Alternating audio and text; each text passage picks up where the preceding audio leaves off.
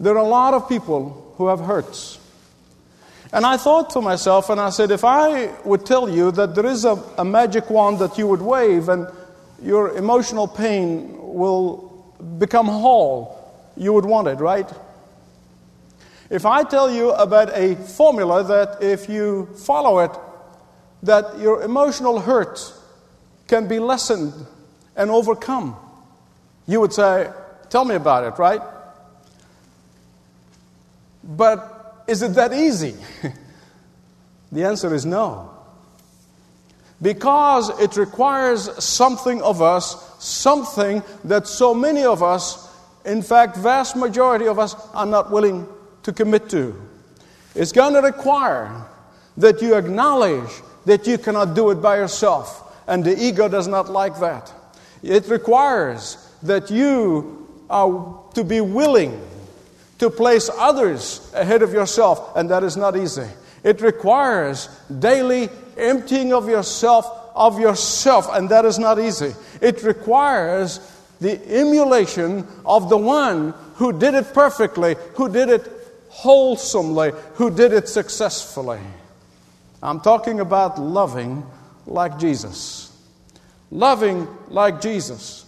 I'm sure some of you are saying, well, can anybody really love like Jesus? Yes. But can it be done perfectly? No. Can it be done easily? The answer is also no. But I want you to listen very carefully to what I'm going to tell you because major part of the problem that we are facing, and I'm talking about us who are the disciples of Jesus, major part of the problem is that we look at our world and we see that the world is filled with fuzzy notion of Christian love. And that is impacting us. Many a church, many a denomination have erroneously concluded that to love like Jesus is you to exercise no condemnation of sin, that you make no distinction between right and wrong, that you make no clear line of demarcation between justice and injustice, that you have no appreciation for the truth. But on the contrary, the highest expression of love, if you want to love like Jesus, the highest expression of love is obedience to Jesus. What did he say? He said, If you love me, do what? Obey me. So, what did Jesus mean when he looked at his disciples in John 13 and said, By this all men will know that you are my disciples if you love one another? I am sure some children would love to interpret this verse to mean that if my parents love me, they will let me do whatever I want to do when I want to do it. We all were kids. Those of us have kids understand that this is the way they say, if you love me, you'll let me do this. That's their way of manipulating us, by the way. There are some spouses would like to interpret this to mean that if my spouse loves me, lets me do whatever I want to do, regardless of what is going to cost the other spouse. Here's the confusion. If you love me, you do this. If you love me, you do that. And we see that all around us everywhere we go. How many times have you've heard children say this kind of thing? But that's a mark of immaturity. Those who are disciples of Jesus Christ ought to grow out of this, if you love me, you do this for me, to saying, I love you. What can I do for you? Where is the focus in all of this? All around us in our culture is me the one who wants to be loved, the one who needs to be loved. Me, who wants you to express love toward me. But where's Jesus' focus? it's you who should be doing the loving, that you should express love. Don't worry about whether you get it back or not. The truth is, when you do, you will. Someone will say, Well, Michael, Michael, do you mean to say that I should do all the loving without expecting any love back? Of course not. It's like sowing and reaping. You sow love, you're going to reap love. There's no doubt about it, even if you don't get immediate results. Now, I think this is a very important distinction. And that's exactly what is being blurred in our culture today. The whole concept of love in, among our contemporaries is turned into sentimentality.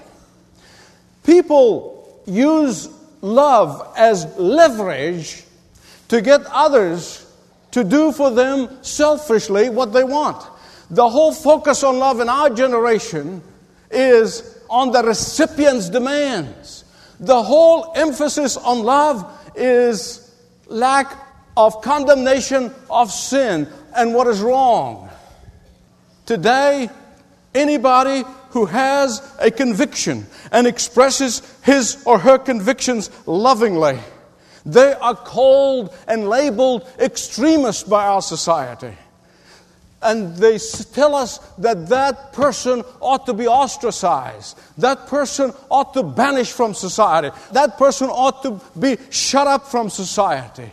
And that is a twist and perversion of the concept of love that is pouring out of many a church, that is pouring out of many a denomination, that is pouring out of the media, that is pouring out of politicians. In reality, Jesus tells us that the mark of discipleship is to love like He loves.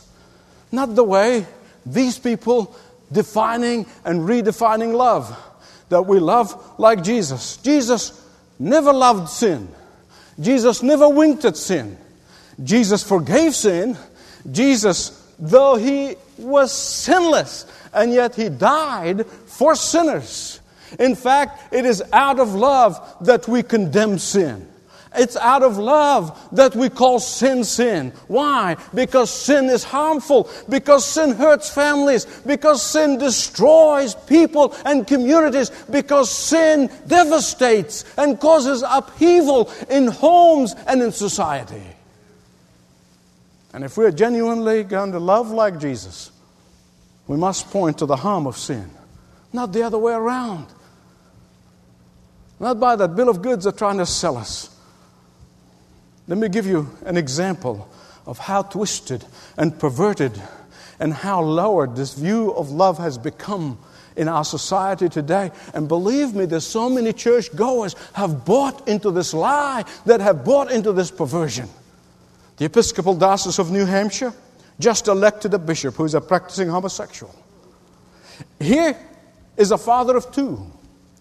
And he says that he left his wife and children when God called him. God called him.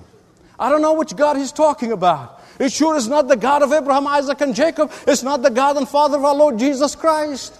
I don't know which God he's talking about. But he said God called him to acknowledge himself a gay man. He describes that decision as the biggest risk of his life.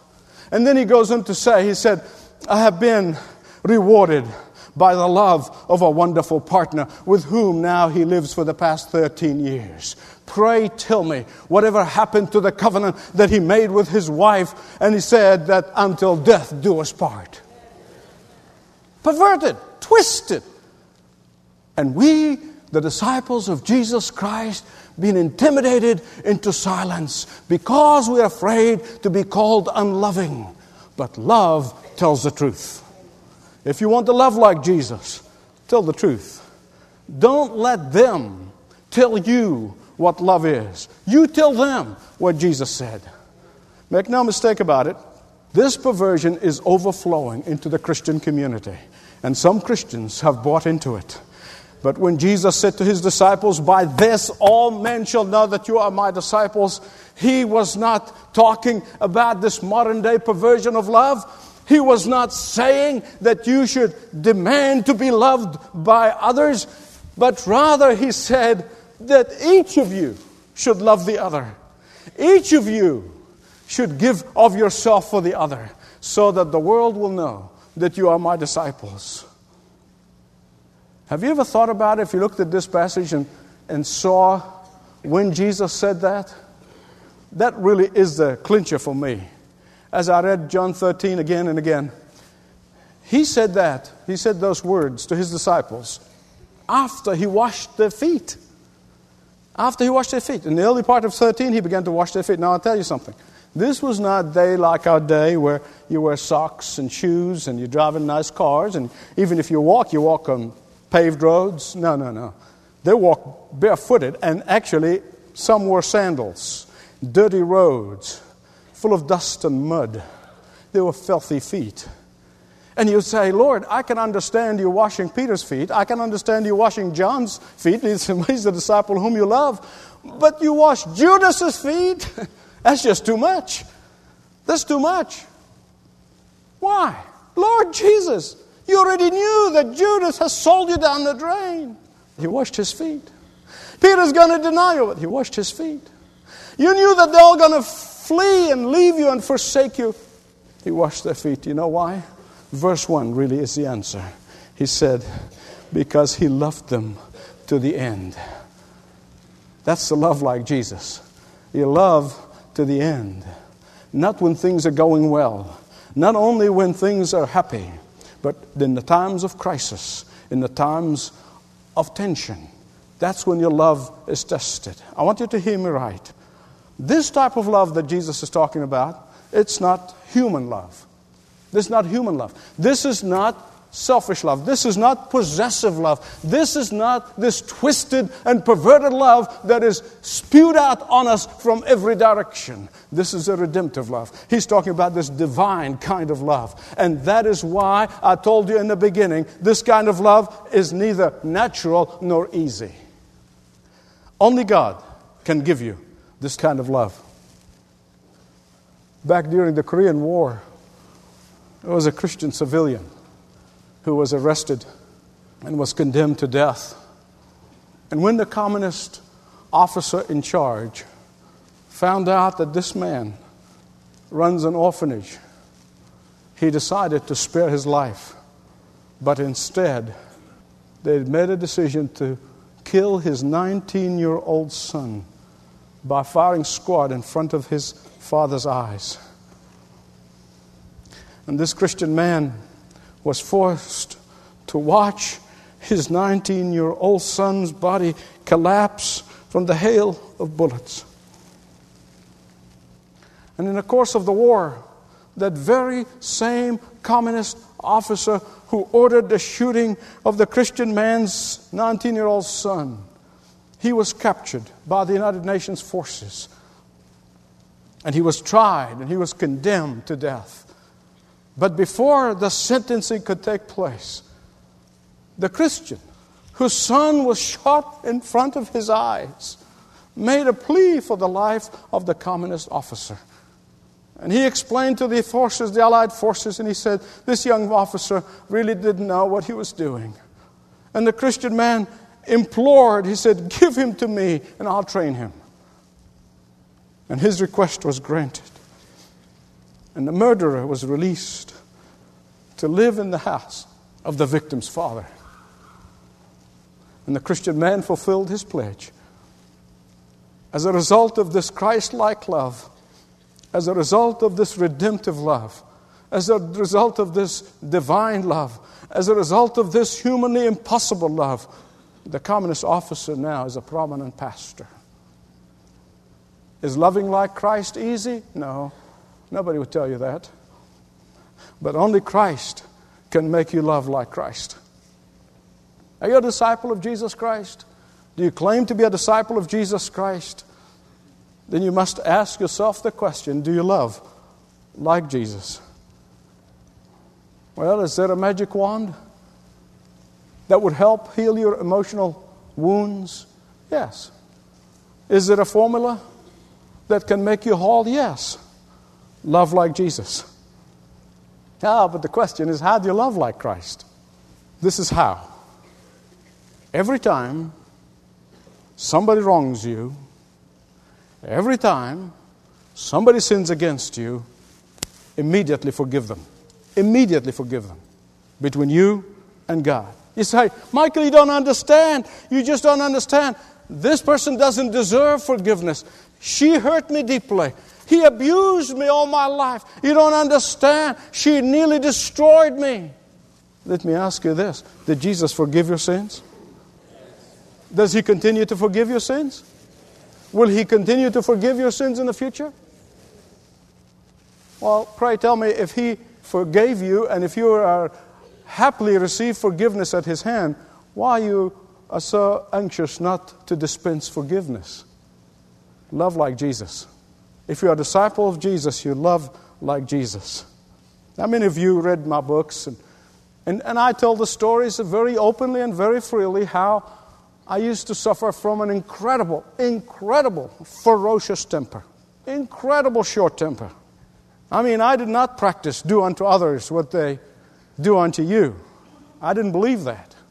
I believed in doing unto others twice as much as you think they're going to do unto you. And no matter what comes in my hand, flew out of my hand. And I remember the day when I came to the Lord and I cried with all my heart. I said, Lord, I cannot do it on my own. Every time I try, it gets worse. It's like dieting. That really was. You lose a few pounds, you put on more. And that's the same thing. You, I'm going to do this. I did the courses. I wrote things down. Here are the steps. And every time it got worse, not better. And on that day, the process of Christ likeness began in my life. Is it easy? When I'm not walking with the Lord in intimacy, moment by moment, day by day, it's not easy. But when I'm walking with the Lord in intimacy, moment by moment, day by day, it is easy because it is Him loving through us. Loving like Jesus does not mean you wink at sin or never rebuke sin. It doesn't mean that when somebody wrongs you, somebody sins against you, it does not mean you pretend that it didn't happen or it didn't hurt. That's a fallacy. It's sentimentality, it's not reality. But what does it mean to forgive and forget like Jesus? It means that whenever you are wronged by someone, you immediately, that very moment, look up to heaven and say, Lord Jesus, because of your power, because of your strength, because I'm your disciple, I forgive that person. And you take care of it, and it's done. That's what it means. You do it privately between you and the Lord.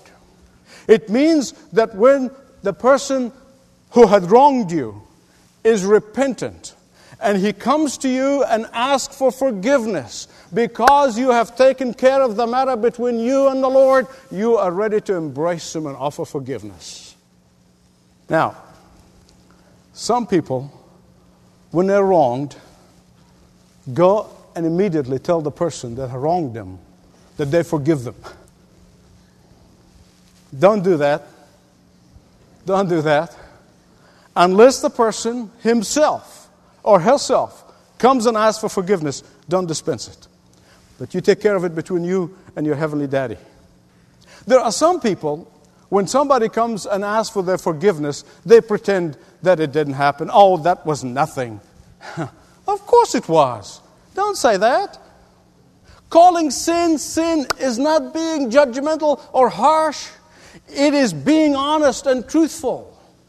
And when sin is brought into the surface and is confessed, forgiveness is a must. Some people say, Well, I will forgive, but I will never forget. Do you know why people say that? Because they think that forgetting means that you're going to get a bout of amnesia and you're not going to remember it anymore. That's really what they think. No. But that's not what it means. It's not going to mean that it's erased from your memory bank. No. When the Bible said that God forgives and forgets. It doesn't mean that the God who knows everything about everybody since before the creation and after the creation till the end of times, knows all the details of your life. All of a sudden, oops, I don't remember what he did. No, that doesn't mean that at all. But rather, it means, forgetting means that he would not hold it against you. That's what it means. It means that it's not in his account ledger that is filed away, and every payday he pulls it out and says, Look what you've done here, here, here, here. No. Forgetting means you cancel the debt. Forgetting means that you don't hold it against them. Forgetting means permanently removing their offense from the debt column. If you're a disciple of Jesus Christ, then you need to learn to love like Christ. Often, when someone wrongs me, I wait. until they ask for forgiveness, as I already told you. That person, not somebody on their behalf, that person has to come and ask for forgiveness before I publicly express it. Why do I say that? I'm going to give you some biblical precedents here. But what have I done meanwhile in my own heart of hearts, in the privacy of my heart, between me and the Lord, in the secrets, in the very depth of my heart? What have I done? Have I, I've taken care of it with God. That I have canceled that debt. It's washed, it's cleansed, because it's going to affect my walk with the Lord is going to affect my life, is going to affect my ministry, is going to affect everything in the world. So I take care of it. Through the power of Jesus Christ, I take care of it, but not publicly. Why? I want you to hear me right. Number one, you must never offer forgiveness unless and until the person asks for it. If you walk to someone and say, well, I forgive you what you have done, well, the person might not be aware that he's done anything. Might not be, it's different in a parental responsibility when you try to bring your child under conviction and you confront them with the wrong. It's different if you're in a spiritual authority and you're trying to bring somebody under conviction to see what they've done before even they ask for it. Listen to me. The reason why our Christianity is so mushy is because for so long we've preached, come to Jesus and just make him to be your friend. Oh, that's wonderful. But he cannot be your friend until you already have been convicted that you have sinned against the holy God and against His commandments and against His rules, and that you're heading for disaster without Jesus Christ's payment for you. See, that's the problem. We preach cheap repentance and, and, and we don't even ask for repentance. Until a person comes under conviction that he or she have sinned against a holy God, they can never be born again. Adding Jesus to the list of your friends ain't going to help you. It's wonderful. Jesus is wonderful friend, let me tell you. I testify to that. But Jesus is a friend of sinners. Those who confess, those who admit. And so the person has to confess personally and then be forgiven. Conviction must precede repentance, and when public repentance takes place, then public forgiveness should be offered generously and freely. Second thing I want to tell you is this you must take care of the inward forgiveness immediately and without delay. Don't sleep on it, it's going to multiply. Because carrying a grudge hinders God's blessing on your life. It really will. It will. So deal with it inwardly and then wait for God's timing to offer it outwardly and publicly. After the resurrection, Jesus did not rush to Peter and said, Now, Peter, you denied me three times, but I forgive you. We don't have any record of that. Instead, he three times he said, Peter, do you love me? Peter, do you love me? Peter, do you love me? Peter comes under conviction. And then the Lord forgives him. When did Jesus forgive Peter? You know how I can show it to you from Scripture? After the third time Peter denied Jesus, the Bible said, and Jesus turned and looked at Peter. As if say, Peter, that's all right, I have forgiven you in my heart. When Jesus forgave the crowd who nailed him to the cross, he did not in his agony look down and say, You people, I forgive you. He could have done that, but he didn't. He prayed to the Father. He said, Father, forgive them. And very few people actually heard this because it was between him and the Father. He took care of it right on the spot between him and the Father. They don't know what they're doing. Had he said, I forgive you, they would have laughed. They would have jeered. Forgive us what? We've done a government a favor. We've done God a favor. We've done everybody a favor. What is he talking about? But he took care of it. And then there is no doubt in my mind that on the day of Pentecost, when the Bible said there were 3,000 people came to Christ in, the, in Jerusalem, some of them were those very ones who stood there under the cross. You talk to the Father about those who have hurt you. Then the Father will give you supernatural power to be able to forgive them and to keep your heart clean between you and Him. Why should you take care of this very quickly? I don't want you to miss this. I'm almost finished. If you miss this, you're going to miss the whole point of this message. Don't miss it. The Bible said, If I incline a sin where? In my heart, where nobody can see, where nobody knows but me and God, I'm inclining in my heart. If I hide a sin in my heart, if I hide a grudge in my heart, if I entertain a sin of my heart, if I host a sin in my heart, if I nurture and nourish a sin in my heart, if I nurse a sin in my heart, my prayers are not going to go any further than the ceiling. God will not hear me, said the psalmist. Have you been praying for something for so long and you haven't had an answer. Something that in your heart you know that is consistent with the will of God. Will you listen to me, please? Maybe, just maybe, that you are entertaining a grudge in your heart. Maybe, just maybe, that you are nursing a sin in your heart. Maybe, just maybe, that you are nurturing bitterness, resentment in your heart. Maybe, just maybe, that you're not loving like Jesus. Now, I want to tell you something.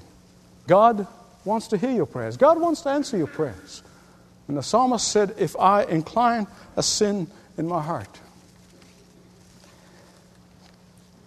But this may be a premature message for some of you who are not a disciple of Jesus Christ. And I thought about this and I thought of the times that I've been dragged in so many museums around the world. As you look at me, I'm not very cultured. And there I see in all these world museums, all the masterpieces, all the masters painters. And here there are men and women with their easels and brushes, and they're painting. What were they doing?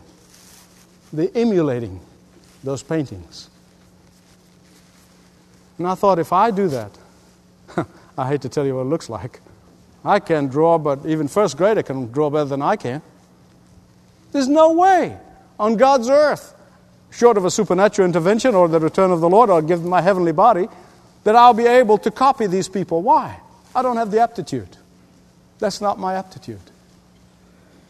And if you, another disciple of Jesus Christ, if you've never been born again or born of the Spirit of God, if you've never come and surrendered your life and acknowledged that you have sinned against heaven and only Jesus Christ can save you, you can try to emulate Jesus Christ all you want. You cannot do it. Because that is the power that Jesus gives to his disciples. He wants you to have it. So if you've never, ever committed your life to Christ, don't begin by saying, I want to emulate Christ. You can't.